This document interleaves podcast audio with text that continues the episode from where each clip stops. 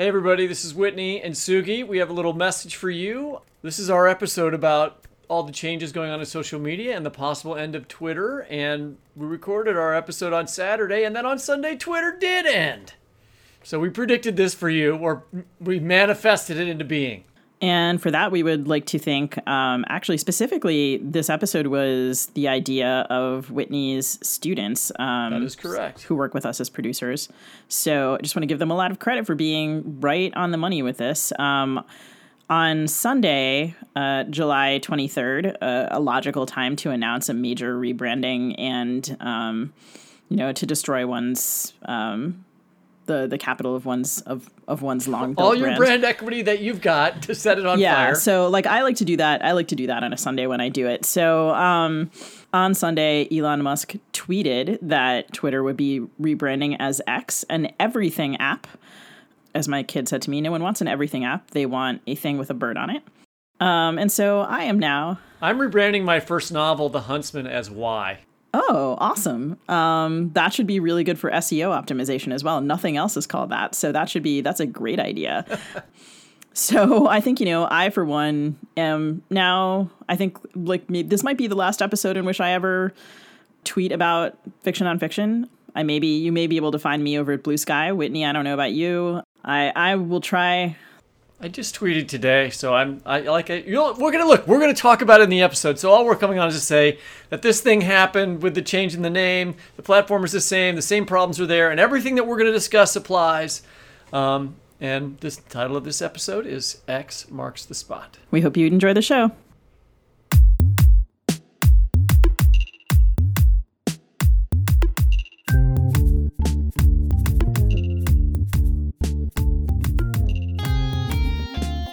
Hello, this is the Fiction Nonfiction podcast from Literary Hub, where we believe that every issue in your social media feed or on the evening news has already been tackled somewhere in literature.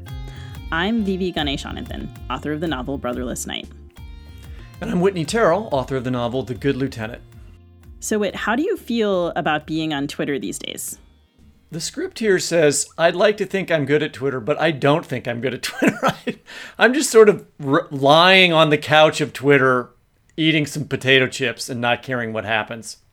Well, I think you're good at Twitter, and I hope I am too, but no. It feels extremely strange to be good or to even want to be good or to try to be good at something that is so obviously flailing. Failing, I think you mean to say. Like not going to exist anymore. I you know, I feel fine about it. I haven't invested a ton in there. Yeah, I mean, I keep wondering if I should head elsewhere, but I also can't really bring myself to do it. I'm just so tired. Um, I've spent a fair amount of time writing for Twitter. I I used to, or I don't know, I like the form and the connections and the feel, and and those are the things that are all practically already out the window. So I don't know. I've been thinking about if I go elsewhere, what am I looking for? Like, what is the point? I don't know if I'm questioning the point so much as I'm questioning, you know, what, how this is going to evolve. You know, I mean, and who's where where sort of will there be a consensus about a new place to go? There's mastodon threads Bluesky. And no doubt some others i don't even know about in addition to the old standbys like instagram facebook twitter and tiktok. Um, and so you know i think we're at an interesting maybe possibly exciting point um, where we don't know what's going to happen with the with social media. It feels more unstable than any time that i can remember at least in the last decade. Um, and so we brought on someone to help us think about what the future of social media might look like. Robin Sloan grew up near Detroit and went to Michigan State University. He now splits his time between the San Francisco Bay Area and the San Joaquin Valley, Valley of California, where he makes extra virgin olive oil under the label Fat Gold. His novels include Mr. Penumbra's 24 Hour Bookstore, a New York Times bestseller published in 2012, and Sourdough, published in 2017. He's also written commentary for many publications, including the New York Times and The Atlantic. Robin, welcome to the show. Thank you. It is a true pleasure to be here. Yeah, we're so glad to have you. Uh, you left your job, left a job with Twitter's media partnerships team a dozen years ago. Once upon a time, you had a sizable Twitter following, but these days you're off the site entirely. Place is a little messy. Uh, blue check. I never got a blue check. Sugi has renounced hers. I think. I think it was taken away. never actually. having bothered to apply. Laziness worked out for me. Um, so uh, yeah, there we are. That's what we're talking about. And I've uh, seen about a dozen think pieces, I feel like, pegged to Elon Musk's purchase of Twitter, arguing that social media is actually dead. And I feel like I, I see that argued, you know, every couple of years. And usually we kind of get over the notion because companies are always merging and going under, becoming obsolete, and then something new happens. And even in the wake of Musk's Twitter takeover, there was a Wired piece that said endings are an inevitable part of the social internet's life cycle. And in the wake of what is gone, of what has been lost or ended, new platforms are built from the parts of old ones. There is no Facebook without MySpace. Yeah, I know, like Facebook begats MySpace, and, and no, no MySpace without Friendster. Um, the Wired writer says no Spotify without Napster, no Instagram without Tumblr. It's like this lineage that all sounds theoretically okay, like something substantial is going to follow Twitter. Sounds like the Bible. So, why does today feel different and maybe even a, a little apocalyptic for social media? Apocalyptic. That's so interesting. I think, um, and I say this with the very antique perspective of someone who did work at Twitter for just a couple years, 10 years ago, um, and also someone who used it for many years, um, that one of the things that made it different um, was actually its sort of protean nature. Uh, Twitter wasn't always the same thing. It hasn't been the same thing. It's not like it is some story that started in 2007 or 2008 and is now just ending. It's sort of um, recreated itself or seemed to reboot itself every, at least from my perspective, every two or three years. And I can tell you from the perspective of the inside, again, many years ago, it wasn't particularly well understood by the people who engineered it. or designed it. Um, and in some ways, that's unsettling. Um, but I think in other ways, it's um, sort of special. And, uh, you know, it meant it was organic and alive. And it was this weird thing following its own objectives. Um, and yeah, it might be that the, uh, the, final, the final form, uh, the final evolution of this weird protean mutant thing is, uh, is just to quiet down and and not disappear because things like that don't just go offline. Um, but I do think it's going to get sort of uh, hotter and smellier the way a compost pile does. oh God, gross. Can you? I'm just curious because I think it's really cool, even if it was a while ago, like what it's like to be inside that company, and you're saying like when they didn't fully understand the product or they would be surprised by things that happened. Can you think of a specific example when you were there and something surprising happened and people were reacting to it? Well, I mean, it's it's more foundational than you can imagine. Um, the question was, why do people use Twitter, or what do people want to get out of Twitter? And certainly, people at the company at that time had their opinions, they had their theories. Um, but I can tell you, um, hearing those theories, and, and even kind of you know formulating some myself, they weren't any more convincing than the theories being posited in like newspaper essays or on people's blog posts. Everybody was kind of looking at the same mess, and of course it was dynamic. It wasn't static. It was, as I said, you know, changing and evolving, and suddenly people start talking a different way, you know, or suddenly like there's a new, like a new way of kind of relating across this infrastructure, and um, it just it was was kind of radical to see that everyone in the world, inside and outside the company, was on equal footing in terms of understanding, like, what the heck is this? And I have to say, I do think, again, to come back to like maybe why the arc of Twitter is so particularly compelling, part of that has to do with Twitter's particular design and its particular management, which, um, you know, famously or inf- infamously over the years has been very bad. And um, there's a sense I think that you know something like just Instagram to take one example. Um, obviously, it has some of that same organic motion, and people are doing their own thing. Billions of people are doing their own thing on the platform, but there's a sense in which it is all unfolding sort of according to Facebook Meta's design in a way that Twitter uh, just never did. It was just always more unruly. So what was the moment when you were what was the what was the um the straw that broke the camel's back for you? Like when were you like what was the cuz I think part of the reason I'm still on it is cuz I don't know what that straw is for me. That's a great question. You know, for me, um, it was a combination of a lot of things, and I could probably delve and dig to pick them all up. But one of them was actually, it wasn't, you know, rage or anger or, or frustration. I, it was actually sort of weariness, you could almost say. And it was, I, I, realized that I was coming up to having been on that platform for 10 years. 10 years is a long time. And I mean, this is really it. I, I faced myself with the question are you just going to be on here for another 10 years? doing the same thing, you know, sending some tweets, maybe going through that cycle of getting repelled by it, but then pulled back in and repelled and pulled back in. And I just said, no, if that happened, I would be like embarrassed. Um, and so that was it for me. Just a sense that I, whatever, whatever I ever wanted to do on that platform or whatever I was going to get out of it, if anything, I had done it, I had gotten it. And yeah, it's time to do something else or do nothing. I mean, we're going to talk about the other something else's that people can do in a minute. I do want to do ask one last thing about Twitter, though. I mean, I've noticed like I'm on there because the same reason that I never got a blue check, lazy, to, to don't don't have time to sign up for threads or whatever, um, and but I've noticed that my followers are going down, not up. You know, I'm not using the platform, yes, but just like I assume that represents people leaving the platform who like used to have accounts and and aren't don't anymore. Um, is this going to die? And and if so, what does that mean?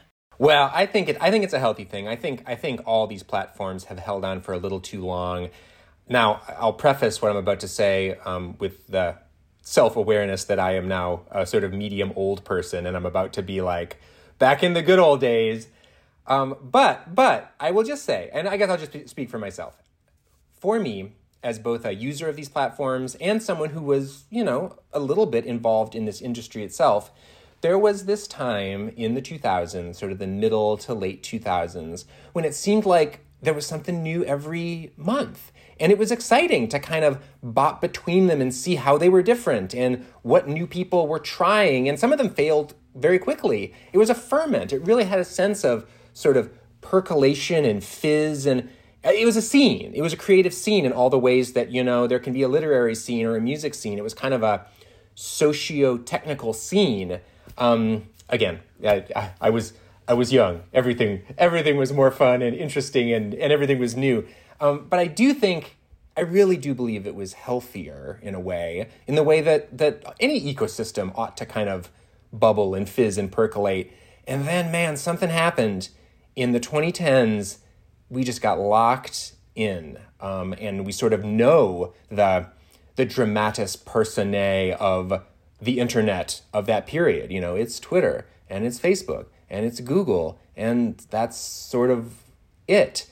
Um, so I think I'm if indeed um, cracks are forming in the ice, and suddenly we're going to see a new flourishing of weird experiments and things that might work or not work. I am all for it. Okay, we're going to take a short break here and we'll be right back.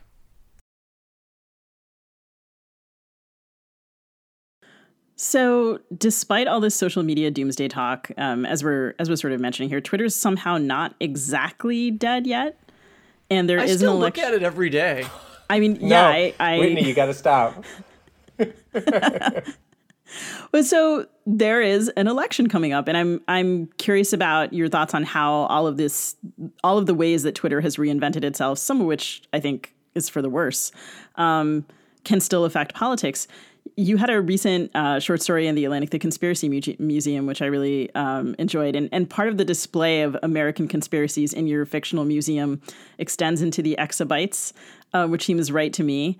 These days, more than half the US population gets its news from social media. I'm curious what role you think Twitter can play this time around and, and how sharper political divisions in social media generally are affecting the spread of news and fake news and, and conspiracy theories, which seem to be a particular interest of yours. Well, I think um, a, a change that has uh, happened to Twitter under its new administration that many people complain about is actually a healthy one for everyone else, for the body politic, for you know all the overlapping public squares, plural, that we have in this country and this world. And that change has been actually to lock it down, to make it much more difficult for people to access Twitter, just to search for a name, maybe their name, maybe a URL, maybe the title of a book. Um, and and even to look at people's profiles. You know, if I if I I'm not on Twitter anymore, but maybe I was curious to know what what Whitney is getting up to, and I could just I used to be able to go over and check it out and read and read and read. You can't do that anymore, and I think that's great because it makes the argument or it it I don't know recognizes the truth that Twitter is just one little thing. It's not the public square. Like whenever anybody says that, whether it's the current CEO or some journalist writing about it, it's I just I hope everybody's got the antibodies in their brain to say no, clearly not. it is a system. It is a place where people gathered and, and still gather, but it's just one little sort of less public square now among many, many, many more. And uh, that's how it ought to be, I think. You know, I think there ought to be many websites, um, and, I, and I think they ought to have these little boundaries around them so you can choose to either step inside and become part of that conversation, whatever it is. And if not, it doesn't have to like loom like a storm cloud over your reality. It can actually just be uh, a place you don't go or a conversation you don't participate in. I think that's I think that's healthy. So it sounds like you think Twitter is not going to have a particular influence on the upcoming election. Um, predictions are, you know, silly, uh, and anything anything you say the opposite will be true, and weirder than you could ever have imagined. Um, but I'm pretty confident saying that it's it's going to be nothing like the role it has played in the past. Again, part of it, you know, just like so much in the economy has to do with sort of expectations and the stories get that get told around things as much as the things themselves. Uh, Twitter was never, as, and you know this, and I think many people listening to the to the show know this. Um, Twitter was never that popular. It was never particularly successful compared to many of its peers. It's like minuscule. I mean, to their great frustration, I think all the the you know engineers and designers at Meta working on Facebook and Instagram would be like, "Shut up about this little also ran network." But it was the story around it that sort of created and supported that um, that sense of a place in the in the public sphere. And I think that I do think that that story now has changed um, and it's collapsing in some ways. And again, I, I think that's all for the good. It should it should be what it is, which is a weird, tiny product that fewer and fewer people use all the time. Here are some concerns that I have. I feel like without if you don't have centralized platforms, then you have what is already maybe happening where you end up with like liberal social media platforms and conservative social media platforms. And on platforms you may those platforms may it may find it easier to disseminate facts that aren't fact checked um, or are inaccurate or you know it also these platforms and places like youtube have made it possible to make a career out of di- make creating disinformation which used to not be possible. Um, i for instance was having dinner with one of my son's friends. She's 18 she said to me well when is the recession going to be over? And i'm like we're not having a recession. She's like, well, that's what it says on TikTok. And I was like, God damn it. We've had, we're having a boom. And Biden, and this is why Biden's poll numbers are down because people hear on TikTok from people who don't have to be fact checked that we're in a recession. Yes, it's true. It's, it's all true. It's all true. You know, it is. It is. Of course, it's a danger, but I think that danger has been ever present. Um, I think there were. I think you could have you could have um, related similar anecdotes uh, hundred years ago and two hundred years ago. Of course, all the media would have been different. Um, and I really do. I guess I'm just a believer in um, small pieces loosely joined. Um, I think having more little things, and some of them I'm sure will be far weirder and far darker than anything we can imagine from a big mega platform.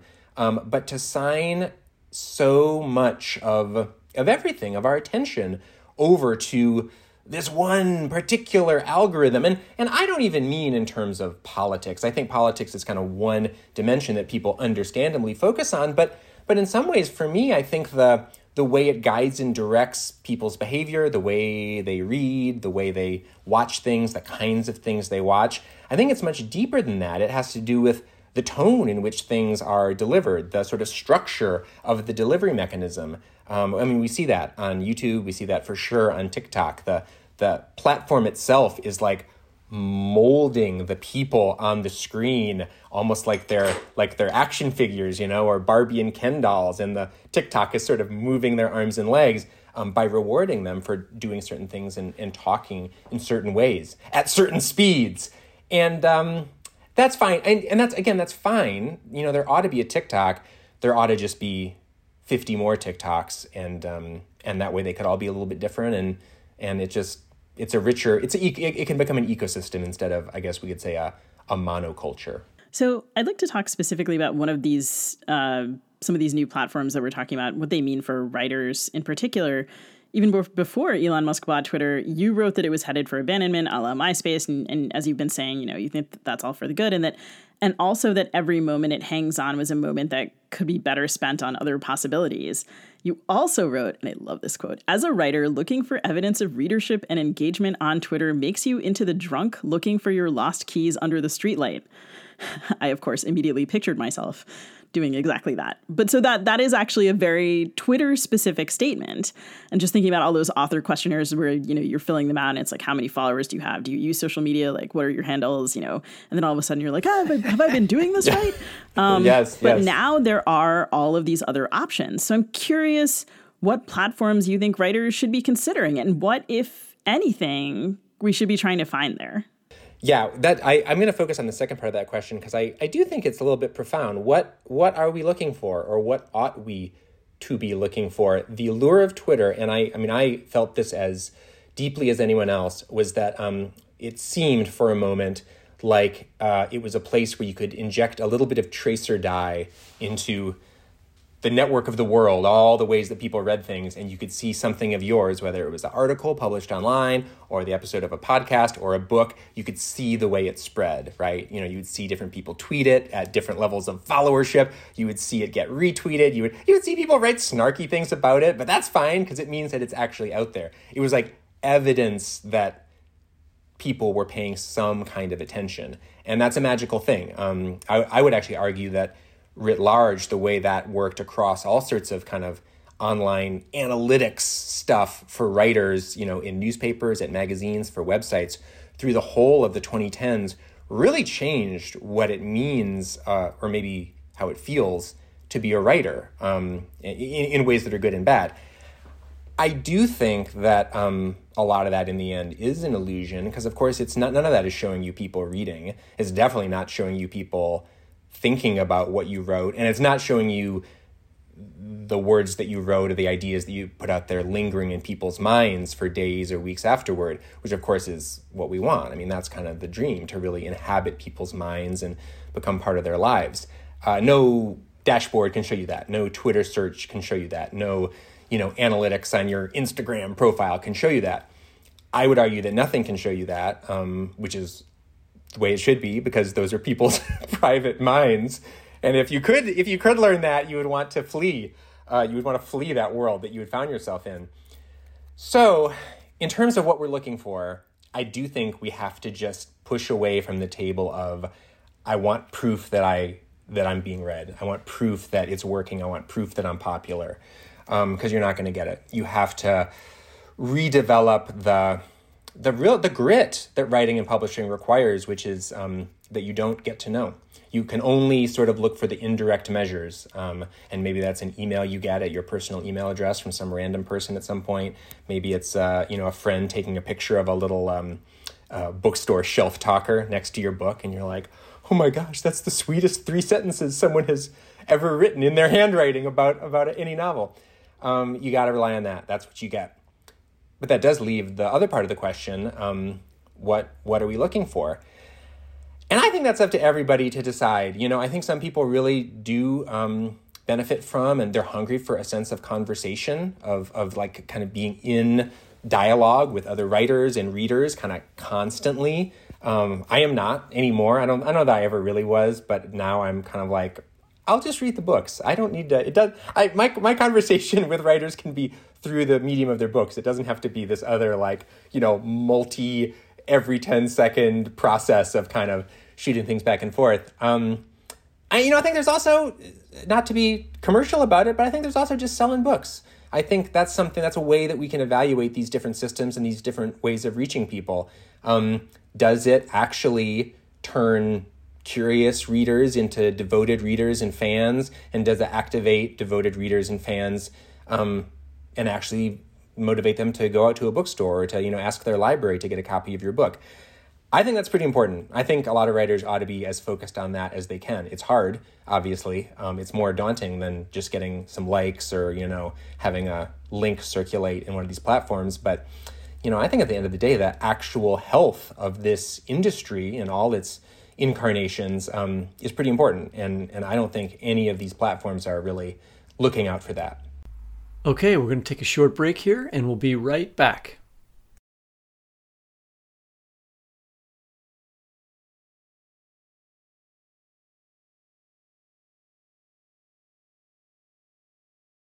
So are you on Bluesky or Mastodon or Threads or I am not. I'm not. I you know I just decided I don't need any any more timelines. Um, and that's not a decision for all time. You know, maybe something really weird and interesting will emerge in another year or two, and I'll try it out. Um, but all of those in the ways that they simulate Twitter or kind of take Twitter's design as like, oh yeah, that's that's obviously like a good idea, but but we just want to do it differently, you know, and not have it be so creepy or like, you know, it'll be run by like more interesting people fine.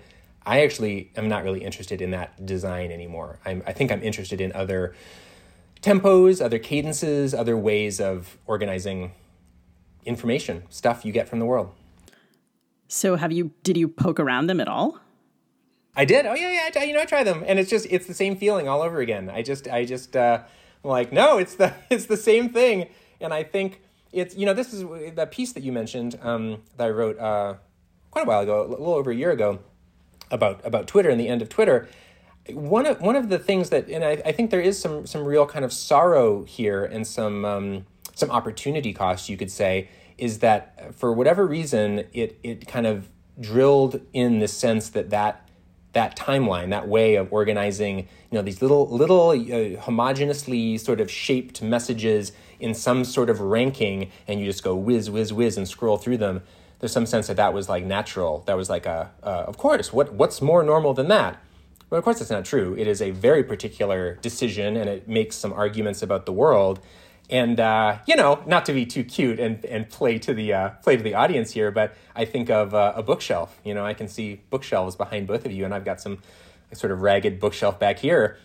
That's just as valid a way of organizing information as a timeline. Um, it's not temporal in that way. It doesn't only prize the newest things or the hottest things. I actually think it's much more visually interesting because every book looks different. They're not all sort of just filling in the same blanks.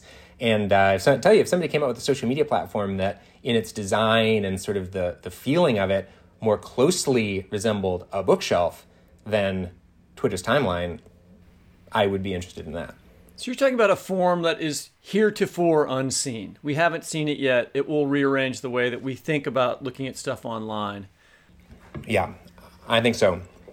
I hope so. I hope so. You know, I, I or I should say, I hold I hold out hope that that you know I'm I'm looking at a screen. You both are looking at screens now. One thing that you know, there's a lot of there's a lot of fraught. Uh, you know energy in the screen um, big and small but one thing you got to say about the screen is it can be anything you want um, it is just an absolute wash of potential light and energy and uh, yeah why not make weirder things so we're going to ask you to read from Mr. Penumbra's 24-hour bookstore, which came out in 2012, and then but then you had another novel, Sourdough, which came out in 2017.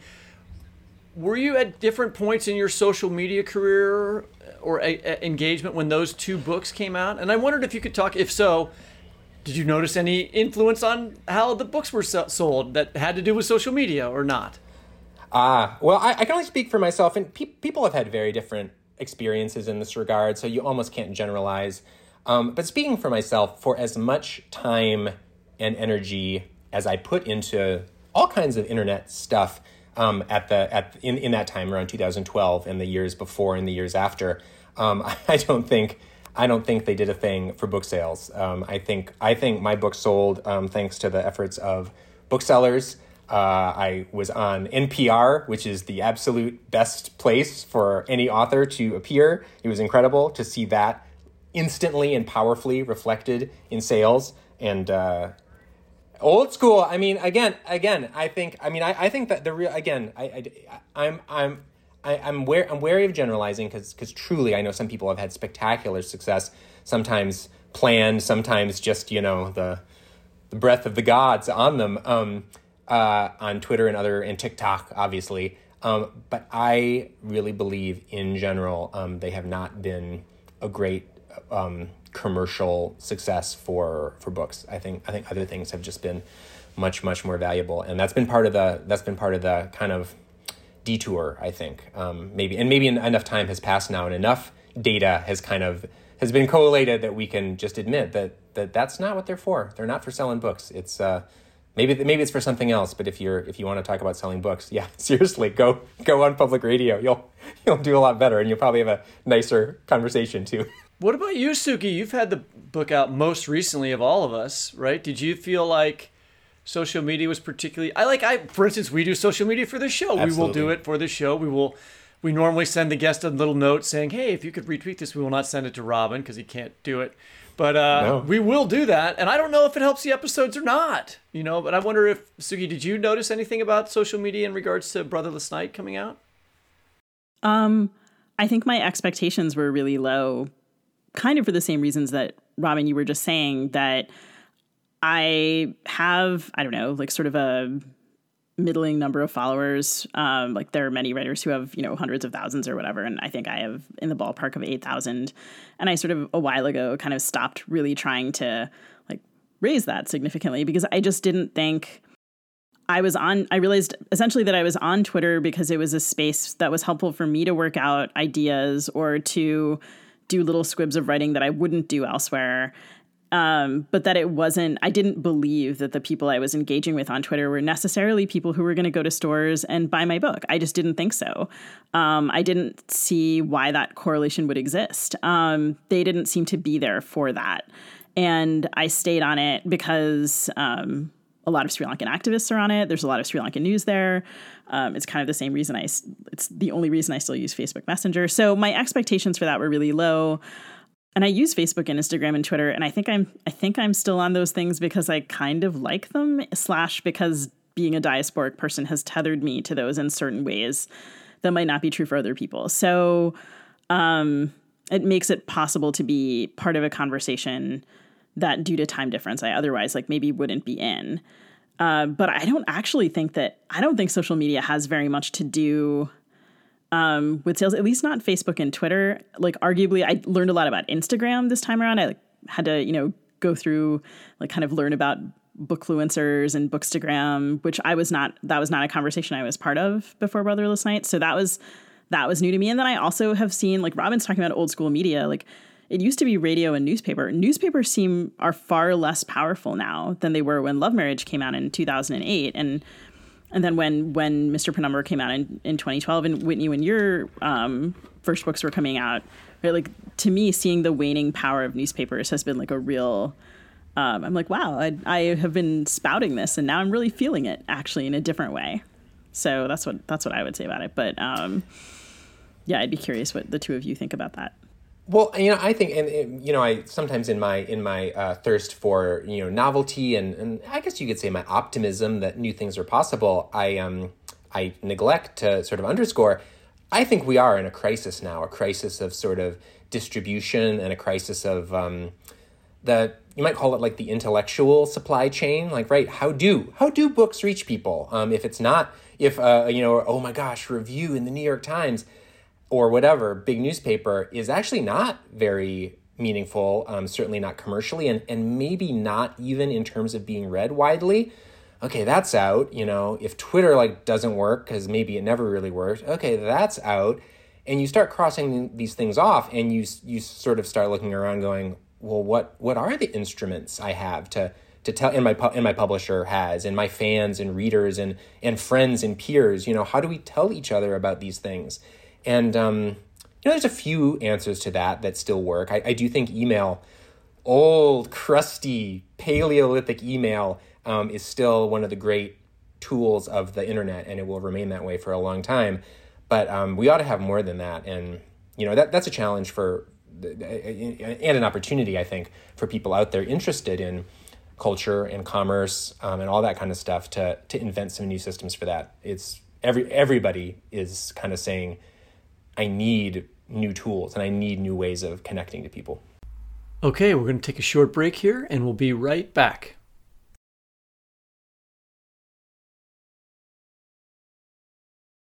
Uh, well, one of the things that we both enjoy about your work, and uh, we're connecting with people about your work today, because that you write about technology in a very, you know, interesting, imaginative, funny, you know, uh, way. And your 2012 novel, which we've already mentioned, Mr. Penumbra's 24-hour bookstore, is about an unemployed Silicon Valley worker who finds a new gig on the late shift at the title shop.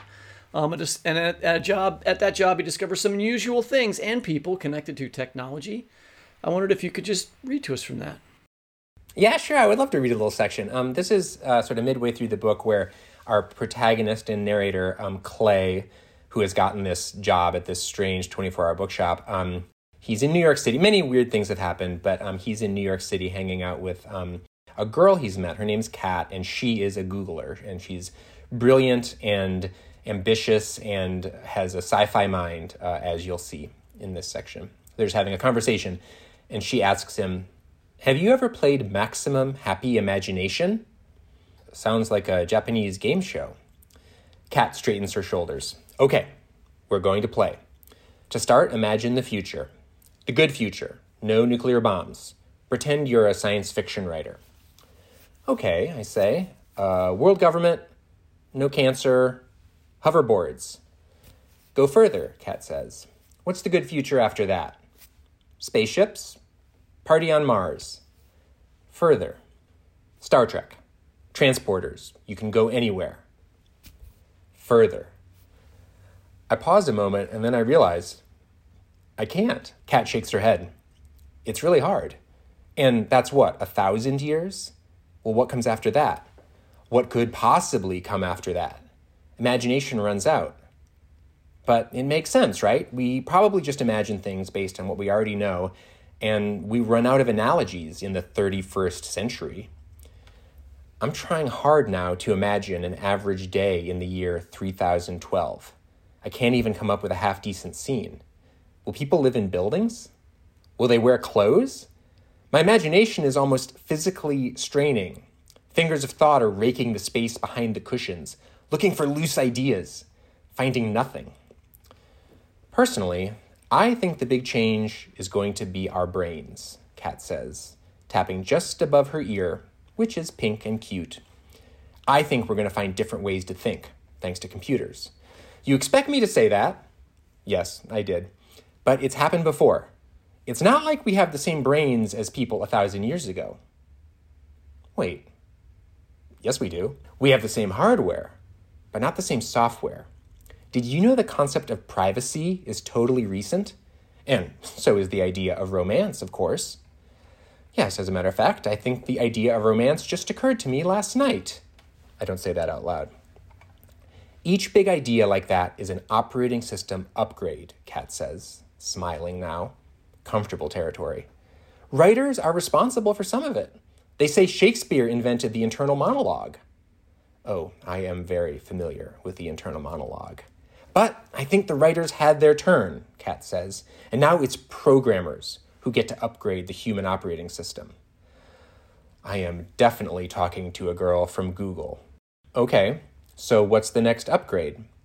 It's already happening, she says. There are all these things you can do, and it's like you're in more than one place at one time, and it's totally normal. I mean, look around. I swivel my head and I see what she wants me to see. Dozens of people sitting at tiny tables, all leaning into phones showing them places that don't exist and yet are somehow more interesting than here. And it's not weird. It's not science fiction at all. It's. She slows down a little and her eyes dim. I think she thinks she's getting too intense. Her cheeks are flushed, and she looks great, with all her blood right up there at the surface of her skin. Well, she says finally, it's just that I think the singularity is totally reasonable to imagine. Her sincerity makes me smile, and I feel lucky to have this bright, optimistic girl sitting with me here in the irradiated future deep beneath the surface of the earth. Thank you so much. Um, that's so prescient and it came out about a decade ago um, we talked a little bit before we started recording about spoilers but i wonder if you want to tell our listeners anything about the singularity ah uh, the, uh, the singularity i mean of course it's that's that's a very um a very silicon valley thing i remember first hearing about it um when i moved into town into the bay area 15 years ago or more the idea that the moment will come when technology can begin to sort of improve itself uh, computers, right? AI. And when that happens, the predictors say all bets are off. We don't know. We have nothing in our history, nothing in human experience can prepare us for what that kind of exponential technological takeoff might look and what what the results might be. Um, that was big. That was big in the water uh, when I came here. It dipped away for a bit, um, but I can report to you, and I'm sure you all have detected this as well, that with the new resurgence of uh, AI, it's back, and people are wondering. People are wondering, wondering right now. They're like, "Hmm, "Yeah, is hmm, this okay? Uh, this is going to be interesting." I mean, that is the singularity. That's happening. But Biden was just meeting with all of the like seven AI companies, uh, asking them to put voluntary curbs on their research so as to not let it get out of control. Which I think they So I read to. in the New York Times. It's a big deal. It's a it's a no. It's a it's a big deal. It's it should it should. I I, I think I'm you know you got to watch out for some of the Silicon Valley hype and the the self aggrandizement. Um, but uh, there's a good chance that all this AI stuff does make our talk of social media seem a little a little quaint. It could uh, it could change our lives a lot more. Well, I think that's what's going to make create a platform that is something that you haven't we haven't imagined before like you were talking before. I'm I like have earbuds in. I wear them almost all day long and listen to stuff on my phone. You know, but why couldn't I have like an AI, you know, stream that's that's on my earbuds and I say writers I know and that just runs through some people whatever they're doing on that and I could say Mo- new movies and it'll give me something about new movies you know i mean that would be great for me i would use that and if it was an audio social media instead of a, a screen-based social media why can't that exist Someone some someone in Mountain View is trying to build that for you right now, Whitney. I guarantee it. They're hard at work. Did either of you see? Um, gosh, I'm trying to remember which network this was on, and it is a sign of the times that I can't remember. But um, a graduate student at MIT built a thing that is like a VR thing that can you think at Google, and then it Google's your thought. And so he he ordered the news court. I mean, I would I was I was kind of horrified. He ordered himself and the news correspondent a pizza by thinking. They each got different pizzas. Um, and she was like sitting there, like, I don't believe this this pizza is coming.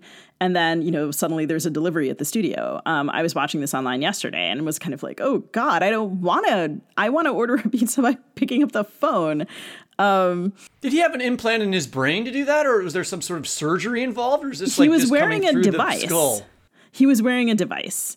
Um, I mean, I have this thing sort of bookmarked so I can go back and kind of watch the whole thing and, and understand understand it a little more clearly. And I will find it and put it in the show notes for our listeners. Um, but yeah, I mean, exactly that kind of right. Like Facebook turned into Meta so it can explore this kind of this kind of technology. And it's I think you're right that someday you know you're one of we had uh, Vauhini Vara who's also written with AI on the show several episodes ago, and you know you've also written with AI and you've so I think yeah, this is the conversation's going to turn from being about social media to being about something else. But I'm not even sure that it's it's not just AI. There's some other word for it that doesn't seem to exist yet.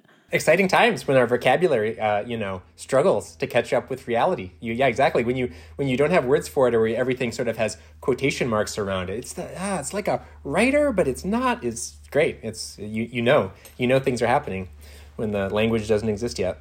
It's like a healthy terror. So going back, yeah. going back to um, See now, Sugi Sugi can't really put up with too much optimism. She has to go back to the other I am her normal, the designated gr- Eeyore of the grouchy show. way of being. but um, but this is a this is a good this is a good check on my pessimism. I am curious, going back to the question that Whitney asked about how changes to social media and other forms of technology, like the AI. You know, I know that early on when you were writing, you were kind of like you were writing in these little um, little snippets that you would then kind of expand, and that Twitter kind of influenced the the chunks in which you were writing.